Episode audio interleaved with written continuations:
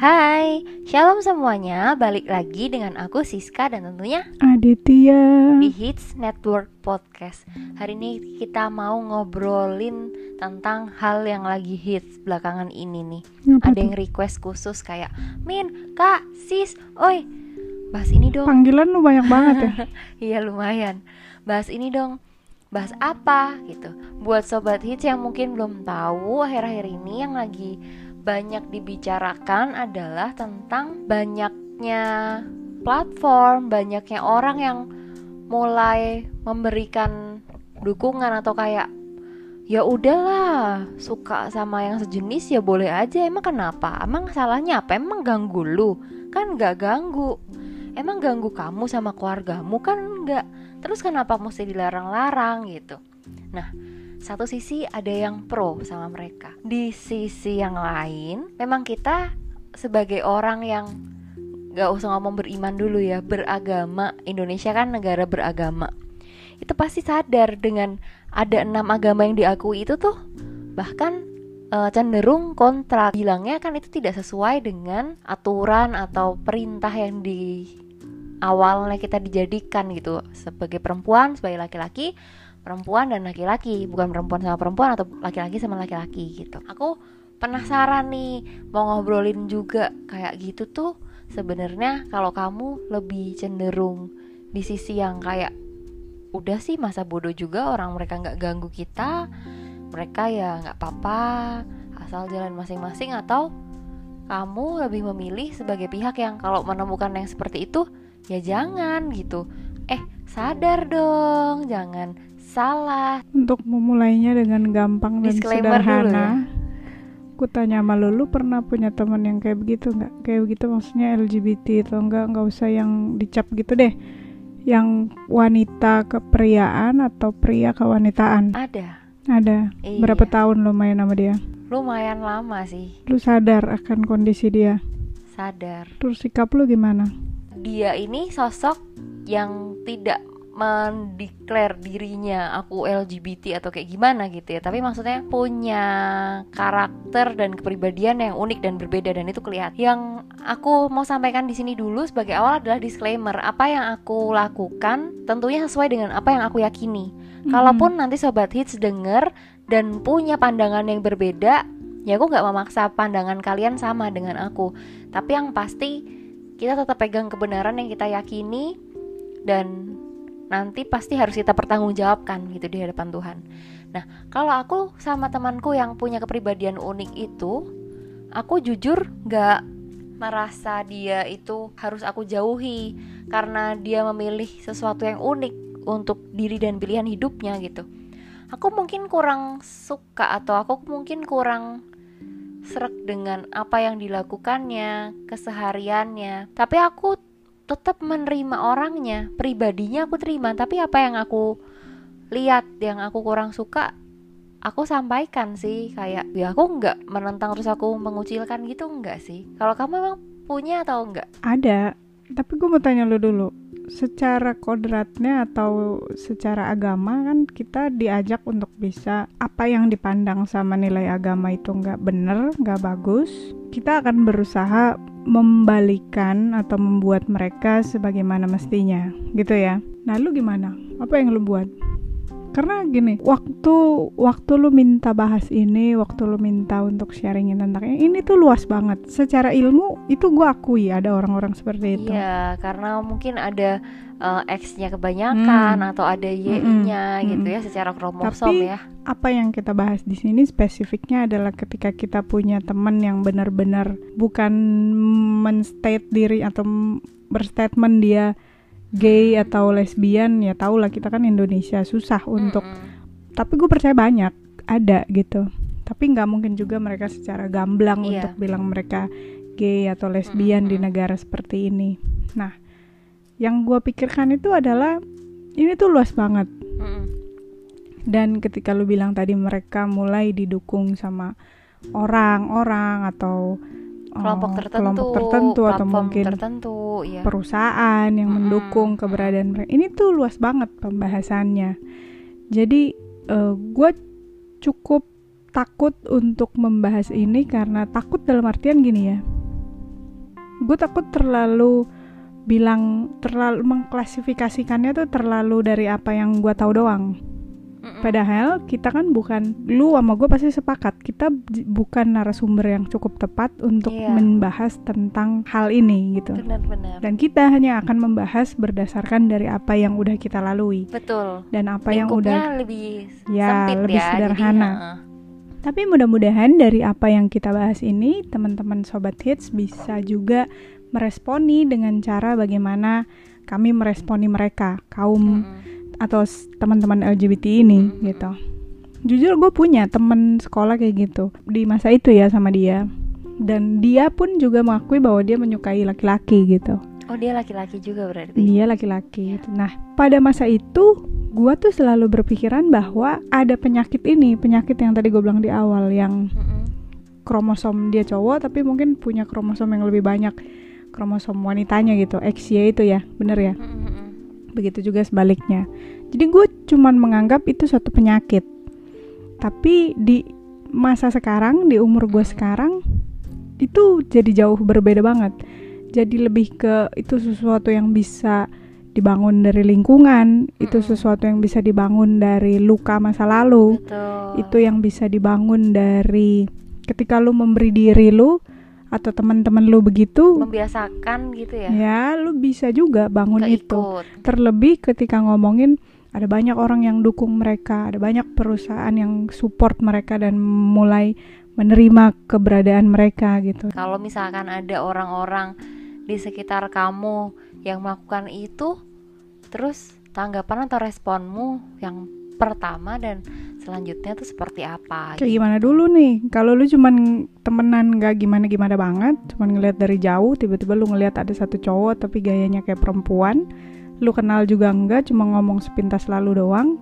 Ya udah, mau mau gimana gitu. Tapi beda halnya kalau misalnya kayak yang dulu yang gue alamin. Eh, dia cerita yang awalnya gue cuma anggap itu mungkin cuma bercandaan, dia kemayu, dia lembut banget gitu, dia lebih suka main sama wanita waktu itu cowok ya. Sampai akhirnya gue bener-bener tahu dan dia bilang juga sama gue dia suka sama cowok. Nah bagaimana harus ngeresponinya? Banyak Iya. orang-orang itu terlalu apa ya terlalu kejam inget ya ini tadi kan gue sempet singgung bahwa ini juga soal penyakit. Iya. Kita sepakat ya Iya. bahwa ada penyakit kayak gitu.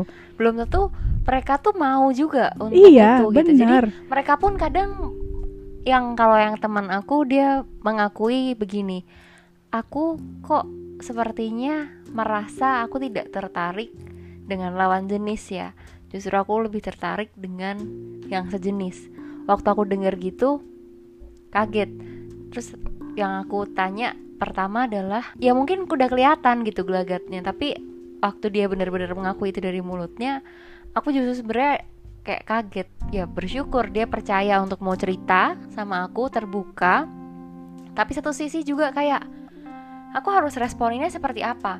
Dia punya pengalaman masa lalu yang pasti juga sulit untuk dirinya. Dia pasti juga punya keadaan diri di mana dia itu merasa nggak diterima oleh banyak pihak. Dan justru di saat itu itu membuat dia merasa susah untuk hidup untuk bersosialisasi sama siapa pun itu. Dan itu sebenarnya kan justru malah kasihan. Karena dia bilang aku dari kecil sebenarnya udah ngerasain kayak gitu. Aku bingung loh sebenarnya aku harus gimana.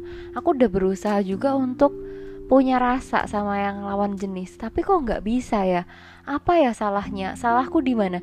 Itu aja dia mempertanyakan hal itu. Jadi aku kayak kadang merasa bukan dia mau kayak gitu juga. Iya benar. Orang-orang yang seperti itu maksudnya eh, teman-teman yang LGBT di luar sana itu hampir sebagian besar ya kalau gue punya kesempatan ketemu atau pernah ketemu dengan yang seperti itu adalah orang-orang yang selalu merasa mereka di mereka iya terperangkap di tubuh yang salah. Tapi hampir sebagian besar juga yang gue ketemu adalah orang-orang dengan punya luka masa lalu yang Iya. ngebawa mereka jadi seperti itu. Lebih-lebih tentang pendidikan orang tua ya ngedidik orang tua pola asuh.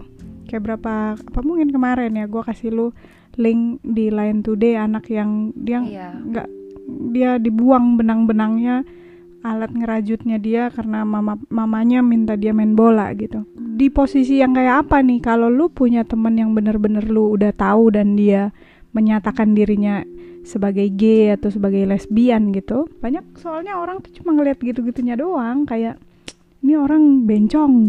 Dia harus kembali ke kodratnya kayak gimana. Padahal kita tuh nggak pernah mau tahu juga bahwa mereka tuh bisa kayak gitu bisa penyakit Iya. bisa ada luka batin bisa ada lingkungan bisa juga karena didikan orang tua atau kayak gimana gitu Ya dan mereka pun itu kayak berjuang juga untuk Iya. bisa membenarkan dirinya juga loh. Mereka tuh sebenarnya kayak mencari kayak kalau misalkan kita atau orang banyak di luar sana yang menganggap itu mereka jalan di jalan yang gelap gitu. Ya jadilah terang kasih tahu supaya mereka itu bisa tahu apa yang pas, apa yang benar dan alamin kasihnya Tuhan. Jadi mereka bisa benar. Ya aku pikir gitu.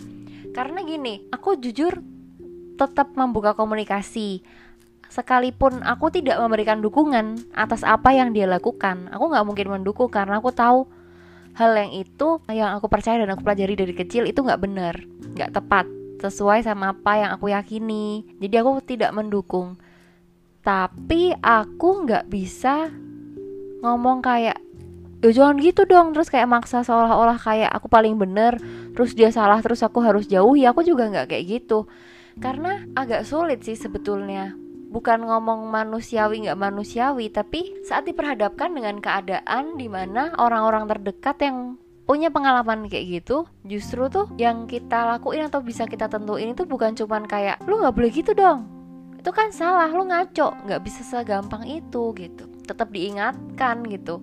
Kalau setiap hal yang kita lakukan nanti harus dipertanggungjawabkan. Terus juga jangan serupa sama dunia gitu. Orang-orang yang seperti ini tuh mungkin bisa kayak dia lagi terjerat dalam satu dosa karena godaan gitu atau karena keadaan yang mungkin karena ini tuh berkaitan dengan identitas seseorang gitu. Ini berkaitan dengan apa yang mereka mau atau nggak mau atau mungkin mereka nggak mereka sadar nggak sadar kayak sebenarnya aku juga nggak mau iya. sebenarnya juga gua nggak pengen gitu. Jadi Hmm. kayak ini personal banget ya soalnya. dan ini hidup gitu kan. Ini ngomongin tentang kayak kehidupan orang Hmm. apa yang dia pilih karena setiap orang apa yang dia rasakan dan itu pasti kan efeknya tuh dampak dari apa yang dulu dia lakukan terus masih dilakukan sekarang terus bisa juga jadi ngefek di masa depannya dia. Apa apa pun yang dilakukan ke atas dirinya itu bisa berdampak ke dirinya di masa mendatang gitu. Dan ini nggak bisa nggak bisa sembarangan orang yang ngomong dan langsung bilang dia salah dia bener dia salah dia bener gini loh Hmm, baik baik atau bener itu bisa tiga versi. Menurut siapa? Menurut gua. Hmm, baik menurut lu hmm, baik menurut gua hmm. sama baik sesuai dengan nilai kepercayaan yang sebenarnya. Yang Kayak misalnya. bersama. Kayak misalnya baik menurut lu belum tentu baik menurut gua Mm-mm, baik menurut gua belum tentu baik menurut lu mm-mm. Tapi kalau back to Bible, balik ke Alkitab, kodratnya laki-laki adalah laki-laki dan perempuan adalah perempuan, Mm-mm, gitu ya. Nah, mm-mm. setiap orang ini bedanya kita sama binatang. Kita dikasih hikmat atau apa tuh bahasanya akal hikmat? budi Akal, otak untuk berpikir dan Mm-mm. untuk bisa merasa.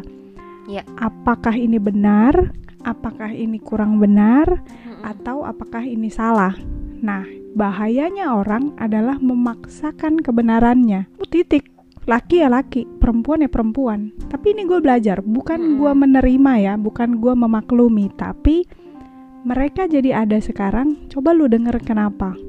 Coba lu cari tahu dulu kenapa. Ketimbang lu langsung menjudge dan langsung bilang mereka banci, bencong, trans transseksual, biseksual. Kan kita tahu ya beberapa PT atau mungkin perusahaan terkenal udah mulai me- mensupport. mensupport dan mengakui keberadaan mereka. Itu pun kan kita bisa bilang kayak apaan ini? Ini kan bisa aja cuman kayak untung buat lu nya aja gitu. Mm-mm. percaya nggak bahwa gue pernah lihat laporan di 2018 bahwa perusahaan-perusahaan yang mendukung atau me- apa, menerima keberadaan LGBT itu adalah perusahaan-perusahaan yang bisa mendapatkan untung lebih besar ketika mereka kayak bekerja sama gitu dengan Hmm. orang-orang LGBT ketimbang Sekalipun ada banyak pihak yang nggak suka juga dan memblokir gitu ya kan ngancem-ngancem gitu Boykot kan. Hmm, gitu. boykot, ha.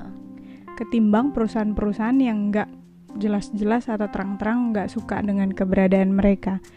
Nah ini kan kalau mau dibalikin ke ilmu pemasaran, keuangan atau gimana ini kan jadi beda lagi. Bukan Hmm. juga gua datang dengan seperti Ultraman yang langsung mau merubah mereka jadi manusia baik. Itu kan kayak namanya secara nggak langsung gua memaksakan kebenaran yang gue percaya dong. Tanpa pernah gua mau mendengar atau mengerti bagaimana akhirnya mereka bisa sampai di seperti di titik seperti ini gitu. Mm-mm. Tapi maksudnya begini, ketika kita ngomong LGBT dan ketika ngomongin firman Tuhan, udah titik. Pria adalah pria, wanita adalah wanita. Mm-mm. Pria adalah pasangannya dengan wanita. Mm-mm. Gitu, nggak ada. Memang orang dari zaman Alkitab juga udah ada kan? ya Sodom Gomora ya Heeh, udah ada gitu. Nah, sikap kita sebagai anak Tuhan, mungkin pertanyaan sederhananya gitu ya. Mm-mm. Sikap kita sebagai anak Tuhan gimana? Kalau gua nih, kalau gua nih nggak tahu kalau lu nanti coba lu jelasin. Kalau gua adalah kalau gua ketemu teman-teman yang seperti itu, kalau mereka cukup dekat dengan gua, gua pasti tanya dan gua pasti ngobrol. Pasti udah bangun hubungan sebelumnya ya dengan kedekatan. Eh, kenapa sih kamu bisa sampai akhirnya kayak gini? Gitu. Pasti kan udah udah tahu. Tanpa mungkin orang harus tanya juga kayak dia kan berbeda dia sadar pasti dia berbeda. Kenapa sih? Apa mulanya gitu? Kalau dimulai dari luka, ya berarti kan ini kan kayak kita datang sebagai had- sosok yang kalau bisa menolong dia untuk memulihkan lukanya. Siapa Iya. tahu itu bisa mengembalikan dia ke sebagaimana mestinya. Mm-mm. Tapi kalau dia dimulai dari cuman teman-teman ikutan doang, kan banyak tuh ya laki yang kalau latah, kalau gemulai malah banyak yang seneng soalnya pergaulannya menerima ngerti ya. Mm-mm. Jadi kayak, kayak lucu gitu ya "Mm-mm, bener kayak lata, gemulai.